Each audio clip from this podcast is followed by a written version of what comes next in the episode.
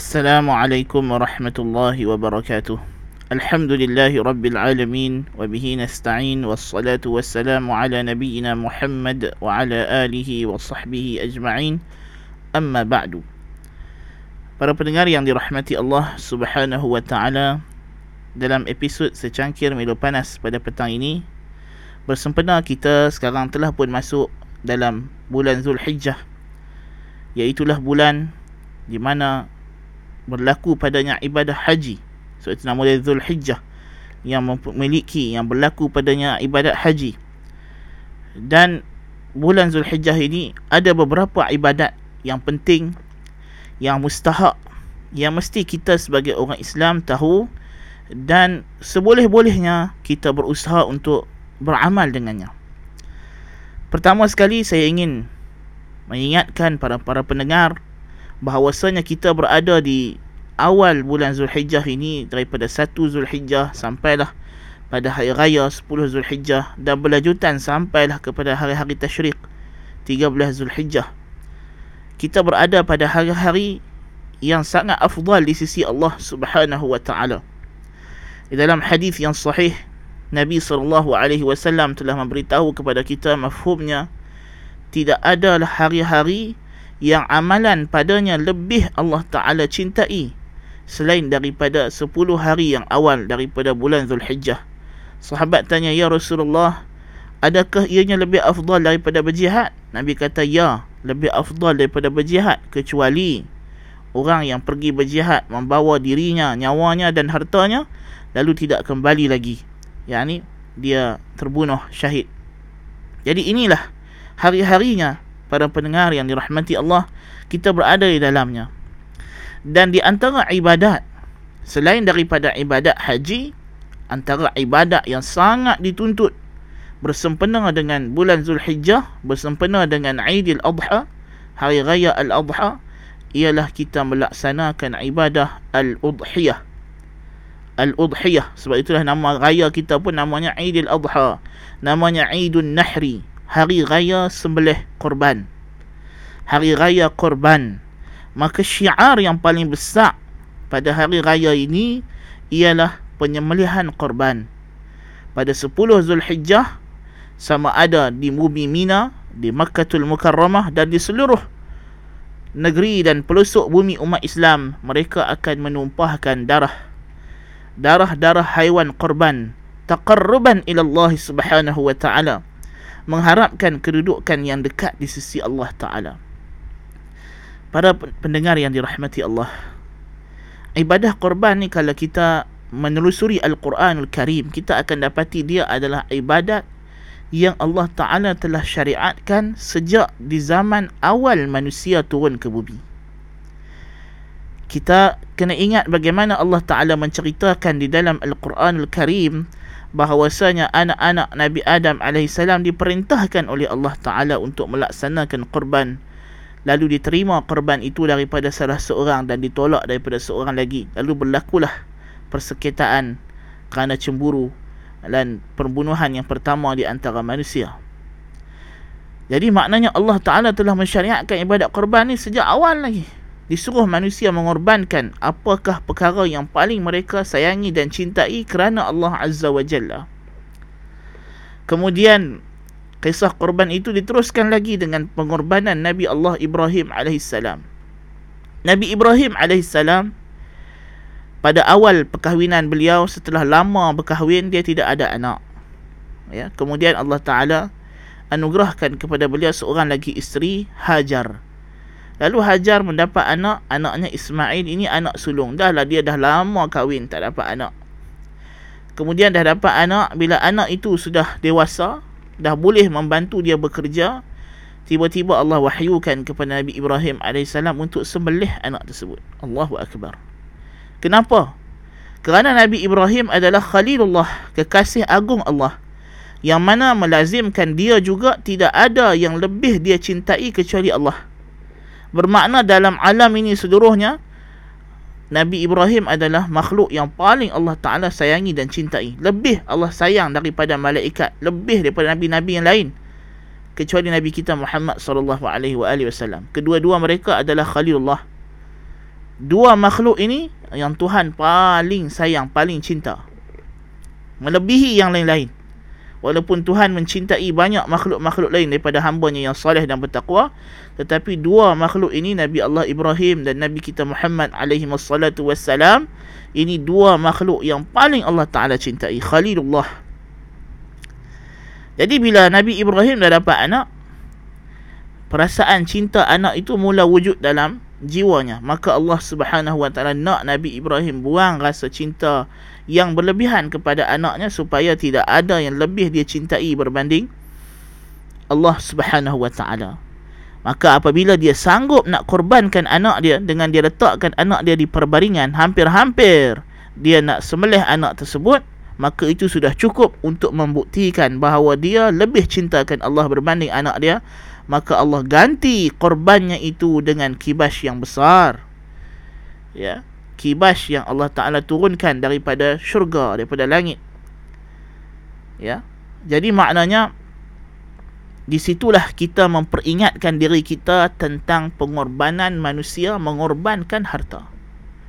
Dan harta yang paling manusia sayang ini, di antaranya harta yang sangat precious, yang sangat berharga bagi manusia ialah haiwan ternakan. Allahu Akbar kabira. Haiwan ternakan ya. Jadi sebab itulah Allah Taala suruh kita korbankan haiwan ternakan. Sebab haiwan tak sama macam tumbuh-tumbuhan. Ya. Haiwan ni kita nak jaga dia nak boleh bagi dia besar bukan senang. Ya. Tiba-tiba bila seekor unta baru sampai cukup usia elok-elok dia besar 5 tahun. Lembu elok-elok mas 2 tahun masuk 3 tahun Kambing 2 tahun masuk 3 tahun baru bersalin gigi, kambing biri-biri baru salin gigi. Ya, baru nak besar tiba-tiba Allah Taala kata kat kita fasalli li rabbika wanhar. Salatlah kerana Tuhanmu dan sembelihlah korban. Tuhan suruh kita sembelih kambing kita ni. Hak baru bersalin gigi, kambing biri-biri baru nak jadi elok, baru besar. Allahu Akbar. Bayangkan apa perasaan hati kita kalau kambing ni mati tiba-tiba. Apa perasaan kita kalau lembu kita tadi tiba-tiba mati? Bukan murah. Sedih tak? Tapi kita kerana cintakan Allah Ta'ala. Kerana kita sayangkan Allah. Kita cintakan Allah Tuhan kita. Dan kita yakin kalau aku sembelih ni Allah ganti yang lebih baik. Allah bagi lagi banyak kita sanggup sembelih. Kita sembelih lembu kita kambing kita hak baru. Baru nak besar. Ya? Yang baru menginjak usia dewasa. Yang barulah kita baru nak boleh rasa hasil usaha kita ternak dia jaga dia itu. Ha. dan kalau lebih tua lagi lembu dan kambing itu tentulah lebih banyak jasanya kepada kita. Ya Lalu kita sembelih dia. Allahu Akbar. Kenapa? Kerana cinta akan Allah subhanahu wa ta'ala. Bukan untuk kita makan. Bukan untuk kita masak sedap-sedap. Untuk diberikan kepada orang yang fakir dan miskin pula itu. Allahu Akbar. Pengorbanan yang cukup besar. Dan ini adalah paksi kedua agama.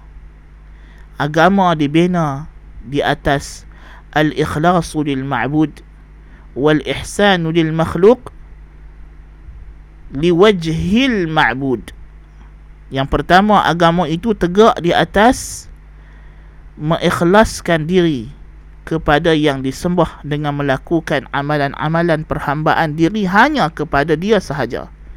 Kita beribadat salat puasa. Yang kedua ibadat yang berbentuk harta kita keluarkan harta kita kita berikan harta kita kepada makhluk. Ini terkandung padanya al-ihsan berlaku ihsan belah kasihan terhadap makhluk Allah. Bukan kerana mengharapkan ganjaran makhluk tetapi mengharapkan ganjaran Allah. Illa btigha'a wajhi rabbihil a'la. Semata-mata mengharapkan wajah Allah yang maha tinggi innama nut'imukum liwajhillah. La nuridu minkum jazaan wala syukura. Sesungguhnya kami bagi makan kepada kamu orang miskin ini kerana Allah Ta'ala. Kami tak mengharapkan ucapan terima kasih atau balasan. Ini Allah Ta'ala ajak kita, didik kita macam mana kita nak mengorbankan harta kita kerana Allah mengharapkan ganjaran daripada Allah Ta'ala semata-mata. Maka dalam ibadah korban ini para pendengar yang dirahmati Allah terkandung padanya al-ikhlasu lil ma'bud wal ihsanu lil makhluk liwajhillah mengikhlaskan diri kerana al-ma'bud dan ihsan kepada makhluk terhimpun padanya kedua-dua sekali sebab itulah kata al-Imam An-Nawawi rahimahullah menyembelih korban ini sama seperti kita sujud dan rukuk kepada Allah Taala. Dia adalah ibadat kita kepada Allah, memperhambakan diri kepada Allah Subhanahu wa taala. Jadi bersungguh-sungguhlah marilah kita yang ada ada kemampuan kita kena ha, didik dan latih diri kita untuk melakukan perkara ini. Tak guna kita simpan harta bertimbun-timbun kemudian di akhirat tak ada satu pun harta kita yang ikut kita. Memang Nabi SAW bagi tahu dalam satu hadis bahawasanya orang yang mati itu diikuti oleh tiga perkara. Ha? Di antara yang ikut orang mati itu ialah kaum keluarganya, hartanya dan juga amalannya. Lalu pulanglah keluarganya dan hartanya, tinggallah bersama dengannya amalannya. Tapi kita kena ingat amalan itu ada yang berbentuk amalan badan kita dan ada yang berbentuk harta kita. Maka kalau kita nak harta kita tinggal dengan kita dalam kubur, jadikan dia amalan. Jadikan dia ibadah kita. Itulah harta yang betul-betul harta kita sebenarnya. Ya? Itulah sebenar-benarnya harta kita. Nabi pesan kepada kita, ittaqun nar walau bisyiqqi tamrah. Lindungilah diri kamu daripada neraka walaupun dengan sebelah biji tamar. Sedekah walaupun sebelah biji tamar. Allahu akbar kabira. Maka yang ada kemampuan, mai kita pakat-pakat buat korban. Ya. Dan lebih afdal korban itu kita buat dalam negeri kita sendiri, dalam tempat kita. Kalau kita boleh semelih sendiri, itu yang paling afdal. Kalau kita boleh tengok korban kita di semelih, itu kedua yang afdal. Paling kurang korban itu dalam tempat kita tinggal, dalam negeri yang kita tinggal, diagihkan kepada fakir miskin di tempat kita lebih dahulu. Ya, sebab itulah ibadat korban ni kena ada preparation juga. Kalau tak ada preparation, kalau Allah dah bagi ganjaran tiba-tiba, maka itu sepatutnya kita kena lebih lagi bersyukur para pendengar yang dirahmati Allah. Sebab itu kita kena rancang untuk kita beribadah korban ni kena ada. Cita-cita dalam hidup kita kena ada. Ya, kita kena ada cita-cita. Memanglah orang kata mahal ustaz korban di Malaysia maka itu lebih afdal ya sebab itulah kita kena berusaha dan bercita-cita ya itu lebih afdal daripada kita duk sibuk korban dekat luar sana luar sini negara sana negara sini. Tapi ni kampung kita taman kita ni bendera putih duk berkibaran. Allah musta'an. Tujuan korban ialah untuk mengenyangkan para fakir miskin di tempat kita itu pada hari raya supaya mereka tak ada yang lapar. Itu tujuan korban lah. Sebab itulah korban ni yang afdalnya kita sedekah semua. Jangan ambil walaupun sikit. Dan kalau nak ambil juga kata ulama, ambillah sikit. Sikit saja untuk beberapa suap sebagai tabarruk. Yang lain tu sedekah semua. Ya, itu kalau korban yang sunat. Kalau korban nazar yang wajib, memang tak boleh ambil walaupun sikit. Kena sedekah semua. Termasuklah tanduk dia, kulit dia semua kena sedekah. Kalau korban tu korban wajib ya. Jadi pertama kita nak sebut di sini korban hukumnya adalah sunat muakkadah. Nabi SAW larang orang yang mampu berkorban tapi tidak berkorban untuk menghampiri tempat salat hari raya. Siapa yang disunatkan berkorban? Yang pertama dia adalah syaratnya orang Islam. Yang kedua mestilah baligh dan berakal. Yang ketiga mestilah mampu mampu ni maksudnya dia ada nilai harga harta yang cukup untuk melakukan korban sama ada untuk membeli haiwan korban atau dia ada haiwan korban yang melebihi daripada nafkah dirinya dan diri orang yang dia tanggung sepanjang tempoh hari raya dan hari-hari tasyrik. So kalau kita ada rezeki lebih daripada yang kita perlukan untuk tempoh empat hari raya. Hari raya Aidil Adha 10 Zulhijjah, hari tasyrik yang 3, 11, 12 dan 13 Zulhijjah, maka kita termasuk dalam golongan yang dituntut untuk melakukan ibadah korban. Dan ibadah korban ini hukumnya sunat muakkadah secara kifayah. Secara kifayah bagi mereka yang tinggal serumah. Jadi setiap satu isi rumah maka disuruh orang yang cukup syarat-syarat yang kita sebut tadi yang duduk dalam sebuah rumah itu salah seorang daripada mereka sekurang-kurangnya kena melakukan korban. Katalah dalam rumah tu ada pasangan suami isteri dan sama-sama mampu isteri pun ada reta suami ada reta. Maka dituntut salah seorang daripada mereka kena buat korban untuk tahun tersebut atau dalam rumah itu ada sekumpulan 10 orang duduk dalam rumah ke, ke, ke semua mereka mampu semuanya ada harta maka dikehendaki salah seorang daripada 10 orang itu buat korban untuk tahun tersebut untuk melepaskan hukum makruh jadi kalau dia mampu dan tidak dibuat maka hukumnya makruh kata Imam Syafi'i radhiyallahu an aku tidak memberikan keringanan kepada sesiapa yang mampu melakukan korban untuk tidak melakukannya. Yakni dia adalah perkara yang sangat dituntut dan kalau sengaja tak buat korban hukumnya adalah makruh dibenci oleh Allah Subhanahu wa taala. Nakkah kita pagi-pagi raya Aidil Adha Allah Taala benci ke kita? Ya. Nakkah kita di hari-hari yang mulia ini, hari yang paling afdal dalam sepanjang tahun ini, yang kita dah bacakan tadi hadis Nabi sallallahu alaihi wasallam yang mana amalan yang paling afdal sepanjang tahun ni dah tempoh ni 10 Zulhijjah yang awal dan hari-hari tasyrik ni nakkah kita jadi orang yang Tuhan benci kepada kita? Memang dia tak murka tapi dia benci dia tak suka. Allahul musta'an. Ya? Dan melakukan korban lebih afdal daripada kita duk bagi sedekah duit sana sedekah duit sini. Ya? Korban itu afdal. Pasal sedekah ni yang paling afdal kita bagi benda yang orang boleh makan terus kita bagi ke orang miskin tu duit. Lah PKPD dia nak kena keluar rumah tak boleh payah. Meh hantar makan. Ha, kan? Ha, jadi itu yang afdal. Dan dia menegakkan syiar. Syiar agama Islam.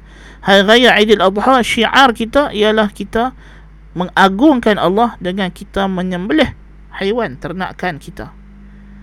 Sebab itulah korban ni dia dengan haiwan ternakan saja yang sah. Iaitulah dengan lembu, kambing ataupun unta. Kambing tak kira lah. Kambing biri-biri atau kambing biasa. Biasa tu macam mana, apa jenis dia tak kisahlah. Kambing kampung biasa ke, kambing jamna pari ke, kambing telinga panjang, ekor panjang. Tak kisah lah. Ha, kan? Ha, ini kambing.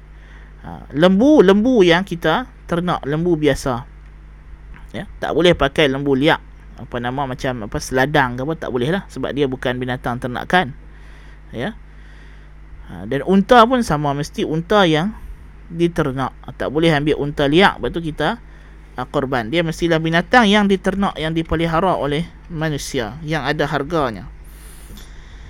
Kemudian dalil-dalil korban ni di antaranya ayat yang kita selalu baca surah yang paling kita duk selalu baca lah. Allah Ta'ala berfirman Inna a'tainaka al-kawthar Li rabbika wanhar Inna shani'aka huwa al-abtar Allah Ta'ala kata kepada Nabi Muhammad sallallahu alaihi wasallam sesungguhnya kami telah berikan kepada kamu wahai Muhammad kurniaan yang banyak. Di antaranya ialah sungai Al-Kautsar dalam syurga. Maka hendaklah kamu salat demi Tuhanmu semata-mata dan sembelihlah korban demi Tuhanmu semata-mata. Dan Nabi sallallahu alaihi wasallam dari riwayat Bukhari dan Muslim anna Nabi sallallahu alaihi wasallam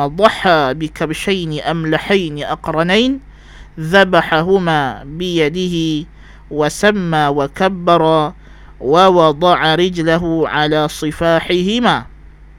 Adalah Nabi sallallahu alaihi wasallam berkorban dengan dua ekor kibas yang putih. Amlahaini putih ada sedikit hitam. Aqranaini bertanduk Baginda menyembelihnya dengan tangan baginda sendiri dan baginda menyebut nama Allah Bismillah dan bertakbir Allahu Akbar Allahu Akbar Allahu Akbar walillahil hamd dan baginda meletakkan kaki baginda di atas bahagian atas tengkok haiwan tersebut. Nah, Nabi duduk atas tengkok haiwan tu Nabi sembelih dia. Tak pergi dia bergerak lah. Ha, kan? Nabi SAW melakukan korban.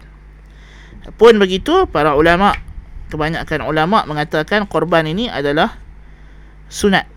Sebab Nabi sallallahu alaihi wasallam dalam hadis yang lain yang sahih Nabi kata uh, idza dakhala al-ashr wa arada ahadukum an yudhi. Jika telah masuk 10 hari awal Zulhijjah dan ada dalam kalangan kamu yang hendak berkorban maka hendaklah dia menahan. Fal yumsik sya'rahu wa dhufrahu hendaklah dia menahan rambut badannya dan kukunya jangan dipotong. Dan Nabi kata siapa yang nak berkorban? Kalau dah masuk bulan Zulhijjah hendaklah dia jangan potong kuku dia rambut dia hatta yudhi. Sampailah dia melakukan korban. Sampai dia sembelih binatang korban dia atau binatang korban dia disembelih bagi pihak dia. Ha, jadi Nabi kata man arada. Siapa yang nak? Maknanya dia tak wajib. Dia tak wajib tetapi digalakkan sangat-sangat dituntut ya sangat-sangat dituntut ya dan binatang yang nak korban itu ya mestilah binatang yang telah kita sebutkan tadi haiwan ternakan sebab Allah Taala berfirman dalam surah Al-Hajj ولكل أمة جعلنا منسكا ليذكروا اسم الله على ما رزقهم من بهيمة الأنعام dan bagi setiap umat kami telah jadikan ibadat korban untuk mereka mengingati Allah atas apa yang Allah telah rezekikan kepada mereka daripada haiwan ternakan. Rupanya korban ni macam kita dah sebut tadi Tuhan kata wali kulli ummatin ja'alna mansakan. Kami jadikan setiap umat ada ibadat korban dia yang dia kena sembelih haiwan ternakan dia supaya mereka bersyukur. Liyadhkuru smallahi ala ma razaqahum min bahimatil an'am. Untuk mereka mengingati Allah bersyukur kepada Allah atas apa yang Allah kurniakan kepada mereka daripada binatang ternakan. Jadi dia bukan syariat Nabi Muhammad sallallahu alaihi wasallam saja Allah Taala bagi tahu dalam ayat ini dalam surah Al-Hajj ayat 34 bahawasanya syariat korban ni. Telah disyariatkan kepada semua umat-umat yang terdahulu juga. Allahu Akbar. Jadi sebab itulah kita kena bersungguh-sungguh kita selaku umat yang terbaik. Maka kita kena lebih lagi berusaha untuk melaksanakan ibadah korban ini. Ya kita sepatutnya lebih-lebih lagi. Ya kita kena lakukan ibadat korban ini. Ha, dan syarat binatang yang kita nak korban tadi kita sebut tadi lembu kambing unta yang diternak ya. Dan mestilah unta itu umur dia sekurang-kurangnya 5 tahun dah nak masuk 6 kambing biasa mestilah umurnya 2 tahun nak masuk 3 dah cukup 2 tahun nak masuk 3 kalau kambing biri-biri sama ada dia dah telah bersalin gigi. Ha, lebih kurang 6 bulan atau 8 bulan kalau dia dah bersalin gigi susu dia masuk gigi kekai maka boleh buat korban atau kalau dia tak bersalin gigi dia dah cukup 2 tahun nak masuk 3 tahun. Ya? 2 tahun nak masuk 3 tahun. Itu kambing. Ya? Kambing biri-biri. Kalau lembu lembu pun sama juga. 2 tahun nak masuk 3 tahun. Tu sekurang-kurang umur lah. Kalau ambil yang lebih lagi baguslah okey. Dan mestilah tidak ada cacat yang boleh mengurangkan daging maka tak boleh kita sembelih Nabi wasallam bersabda arbaun la tujzi'u fil adahi. Empat jenis binatang tak tak sah korban. Al awra'u al bayyinu awaruha. Wal maridatu al bayyinu maraduha. Wal arja'u al bayyinu arajuha. Wal ajfa'u allati la tunqi. Ya? Yang pertama yang buta. Yang jelas buta tak boleh lah yang kedua sakit yang jelas sakit. Datang yang sakit kurus tak boleh. Ya. Yang tempang jelas tempangnya. Dan yang terlalu kurus tak ada otak. Ha, tak ada otak. Otak pun tak ada. Kecil. Isi dalam kecil. Isi tak ada. Ha, tak boleh. Kita tak boleh jadikan ini binatang korban. Dan sebab itulah, kita, apa sahaja jenis penyakit yang mengurangkan daging, tak boleh jadikan korban. Tapi kalau tidak berkaitan dengan daging, tak apa. Contoh, tanduk patah, tak apa.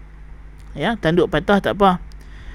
Kalau dia binatang yang dikasih, yang dibuang testis dia, daripada kecil ya, binatang uh, ternakan ini kalau ada orang dia nak bagi binatang tu gemuk banyak daging dia sedap daging dia dia kasih masa kecil ha, masa kecil dia kasih dia buang apa nama testis haiwan tersebut lalu ha, yang ni tak apa yang ni dibenarkan ha, kasih tak apa pasal dia menambah daging dia menambah daging dan daging yang dibuang itu bahagian yang orang biasa tak makan ya jadi uh, yang kena kasih harus Binatang yang kalau yang betina, kalau dia mengandung, hamil, boleh tak buat korban? Kebanyakan ulama mazhab Syafi'i kata tak boleh. Pasal mengandung mengurangkan daging. Daging dia kurang sebab dalam perut tu ada anak. Zat-zat tu pergi kepada bayi. So binatang mengandung tak boleh buat korban. Tidak sah korban dengan binatang yang bunting, yang hamil. Ya. Demikian juga yang baru lepas beranak, yang baru lepas sangat beranak atau duk, baru lagi duk menyusu anak sebab banyak zat-zat dia habis pada melahirkan anak atau menyusu anak. So mestilah binatang itu binatang yang sihat, yang dagingnya elok, cukup sebab daging yang kita nak. Ya. Dan waktu udhiyah ini bermula dengan terbitnya matahari pada 10 hari Zulhijjah dan berlalu padanya satu masa yang cukup untuk kita salat Aidil Adha dua rakaat dan dua khutbah yang ringkas. Ha, lebih kurang tempoh itu. Ha, katalah kalau apa nama matahari terbit pukul berapa? Tujuh setengah kita anggarkan. Daripada tujuh setengah tu tempoh untuk solat dua rakaat Aidil Adha dengan khutbah yang paling ringkas cukup-cukup untuk rukun dia. Berapa? Tempoh masa. 45 minit? Mungkin. Ya. 30 3 35 minit 45 minit macam tu. 45 minit lebih kurang kita kata ha, habis waktu tu boleh sembelih korban. Walaupun kita tak solat Aidil Adha walaupun solat Aidil Adha belum habis dilaksanakan di masjid. Ha, jadi maknanya itu adalah waktu yang uh, sah untuk kita melakukan korban dan berterusan sampai terbenam matahari 13 Zulhijjah masuk maghrib 13 Zulhijjah maknanya masuk 14 Zulhijjah tak boleh lah So dia last 13 Zulhijjah. Ya. Dan kita digalakkan sembelih pada waktu siang. Malam pun boleh sah sembelih korban waktu malam. Tapi makruh kalau tidak ada alat-alat yang cukup untuk yang boleh menyebabkan kita terluka dan sebagainya atau kita takut daging korban tu terpaksa disimpan esok baru nak boleh bagi ha, maka itu tidak digalakkan sembelih pada waktu malam sebab apa daging korban ni kalau boleh lepas sebelah tu terus kita agihkan kepada fakir miskin fresh. Ha, tak mau jenis simpan peti air dulu. Ha, seboleh-bolehnya lah itu yang afdal. Itu yang afdal. Ya. Dan daging korban yang telah kita sembelih kalau ianya korban yang sunat ha, kita agihkan kepada fakir miskin dan hukum memberi kepada fakir miskin adalah wajib walaupun sedikit. Sekurang-kurangnya bahagian yang dikatakan daging yang boleh dimakan walaupun kepada seorang fakir miskin mesti kena bagi. Kalau kita melantak semua daging korban kita tak sahlah korban tersebut.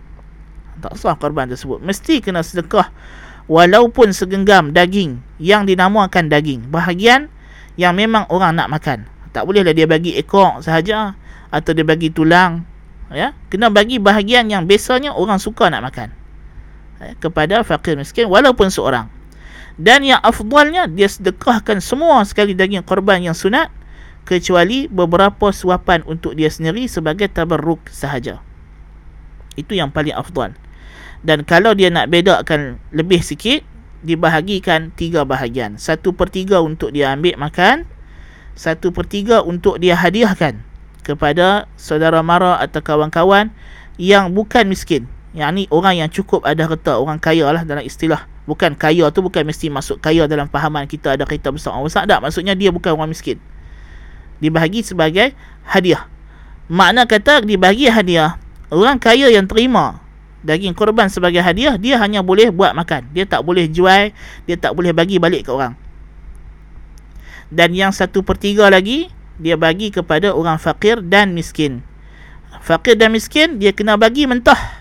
Dia kena bagi mentah dia tak boleh bagi masak. Ya kena bagi mentah. Sebab hak mereka untuk depa nak makan pun boleh depa nak buat jual pun boleh. Apa depa nak buat terpulang. Orang fakir miskin dia berhak ambil daging korban tu dan dia boleh buat apa saja dia nak makan untuk dia pun boleh dia nak bagi ke orang pun boleh dia nak buat jual pun boleh ha, tu orang fakir miskin ya ha, jadi itu kita kena faham hukum ha, daging korban ada pun kulit lembu tanduk lembu apa semua yang ni juga kalau boleh dia sedekah.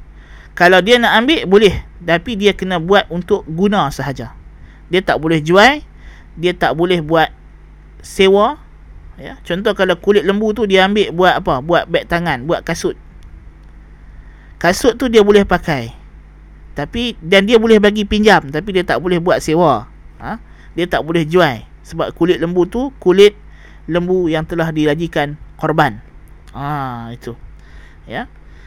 Dan untuk lembu dan unta, seseorang boleh berkongsi sampai tujuh orang. Tujuh orang maknanya tujuh keluarga lah. Ya. Dia cukup sebut nama seorang saja. Ya. Tujuh orang. Adapun seekor kambing untuk satu orang sahaja. Yang ini untuk seorang dan ikutan dia ialah family dia. Dan bukan syarat dia kena sebut nama family dia. Sebut nama dia sahaja. Ha, jadi yang korban untuk seekor kambing seorang saja.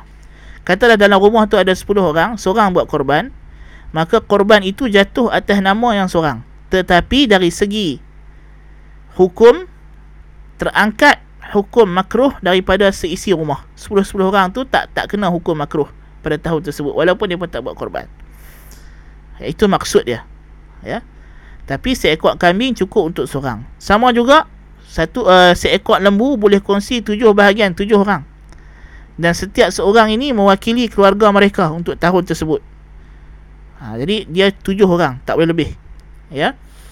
Dan boleh berkongsi. Kalau dia nak berkongsi itu nak, uh, ada yang nak buat korban, ada seorang lagi nak buat akikah, ada seorang lagi nak daging saja, harus. Ya. Di antara sunat-sunat korban ialah Nabi SAW bersabda, "Idza ra'aitum hilal dzil hijjah wa arada ahadukum an yudhi falyumsik an sya'rihi wa adhafirih jika telah masuk bulan Zulhijjah dan seseorang kamu hendak melakukan korban hendaklah dia menahan rambutnya dan kukunya jangan dipotong. Yakni sampailah dia selesai menyembelih korban. So kalau kata binatang korban dia sembelih 13 Zulhijjah 13 sampai 13 Zulhijjah lah dia kena tahan. Tak boleh potong kuku tak boleh potong rambut makruh. Hukum dia makruh. Tidaklah haram tapi makruh. Sebab apa? Sebab nak semua anggota badan kita ni Nabi SAW kata kepada anak dia Fatimah radhiyallahu anha pergi tengok binatang korban kamu yang hendak disembelih kerana diampunkan dosa-dosa kamu bersama dengan awal percikan darahnya. Jadi ulama kata kita nak supaya semua anggota badan kita ini terampun dosanya ketika mana binatang tersebut disembelih. Lepas tu kalau kita nak cabut rambut bulu nak cukur apa nama bulu bulu ari-ari ke nak gunting kuku yang panjang ke nak gunting rambut ke atau pulang? Sebab bahagian tu telah diampunkan dosanya. Itu maksud kenapa kita disuruh tahan ya daripada potong rambut ataupun gunting kuku. Dan sunat sembelih sendiri. Kalau tidak tidak dapat seperti orang uh, kerana tidak mahir ataupun orang perempuan. Bukan dia tak ada sendiri tapi payahlah. Orang perempuan nak sembelih payahlah. Kan pasal yang biasa nak boleh perbuah kambing lembu ni orang lelaki. Takkan dia nak buat depan orang lelaki.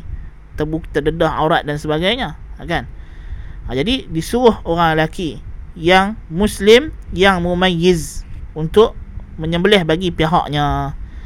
Dan niat cukup semasa dia wakilkan dia niat. Orang yang nak buat korban tu niat. So orang yang sembelih dah tak payah niat lagi dah.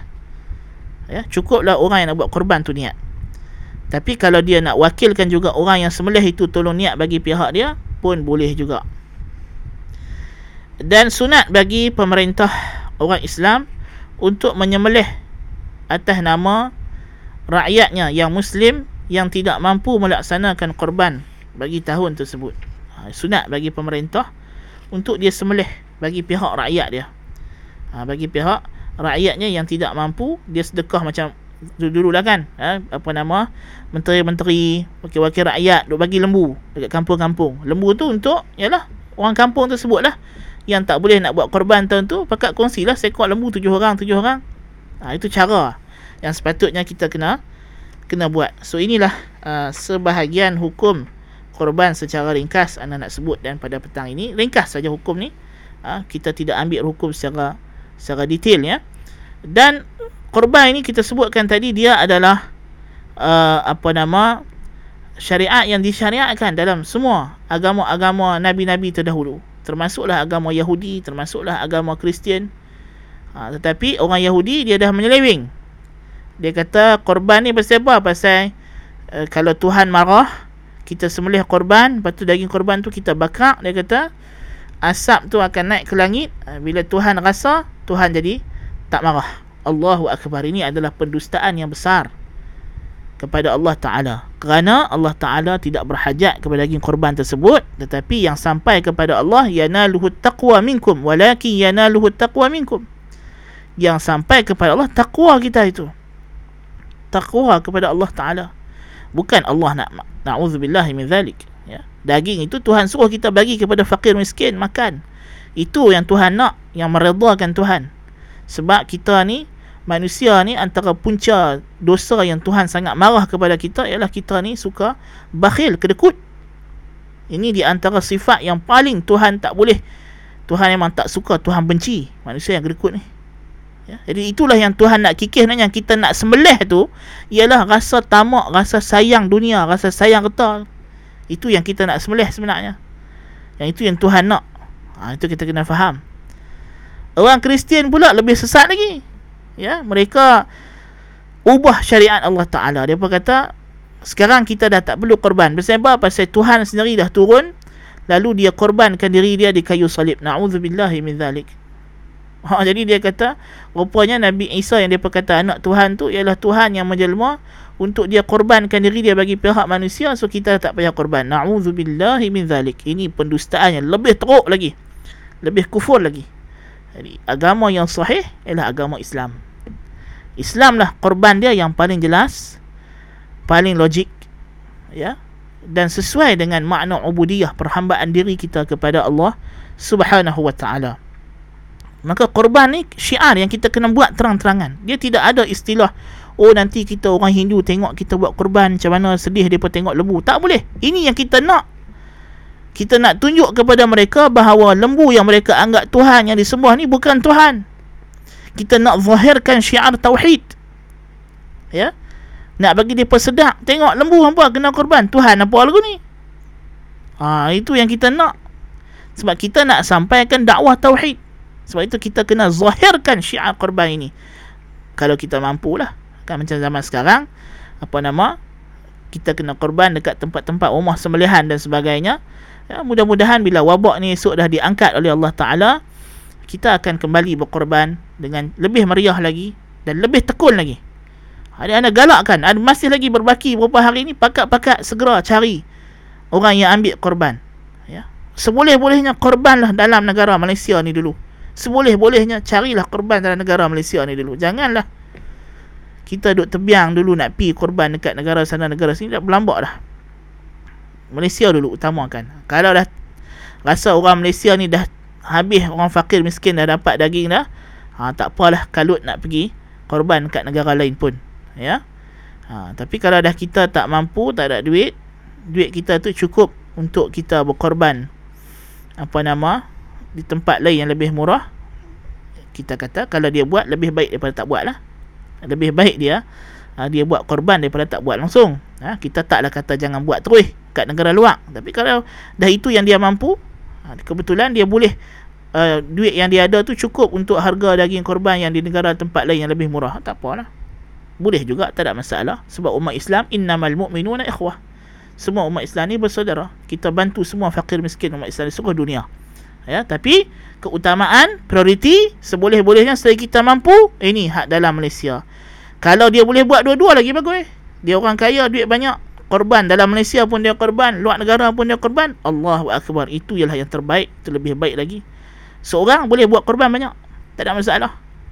Dia nak korban 100 ekor lembu untuk diri dia seorang boleh tak ada masalah. Ya, tidak ada had. Korban berapa ekor kita nak buat tak ada had. Ya. terpulang kepada kemampuan kita. Lagi banyak lagi bagus. Jadi sekadar itu dulu pada petang ini ya, gesaan saya kepada para pendengar marilah kita bersungguh-sungguh dalam ibadah korban ini semoga Allah Taala meredai kita lalu mengampunkan dosa-dosa kita dan mengangkat bala bencana ini daripada kita. Aqulu qawli hadha wa astaghfirullahal azim li wa lakum. Subhanakallahumma bihamdika ashhadu an la ilaha illa anta astaghfiruka wa atubu ilaik. Wassalamu alaikum warahmatullahi wabarakatuh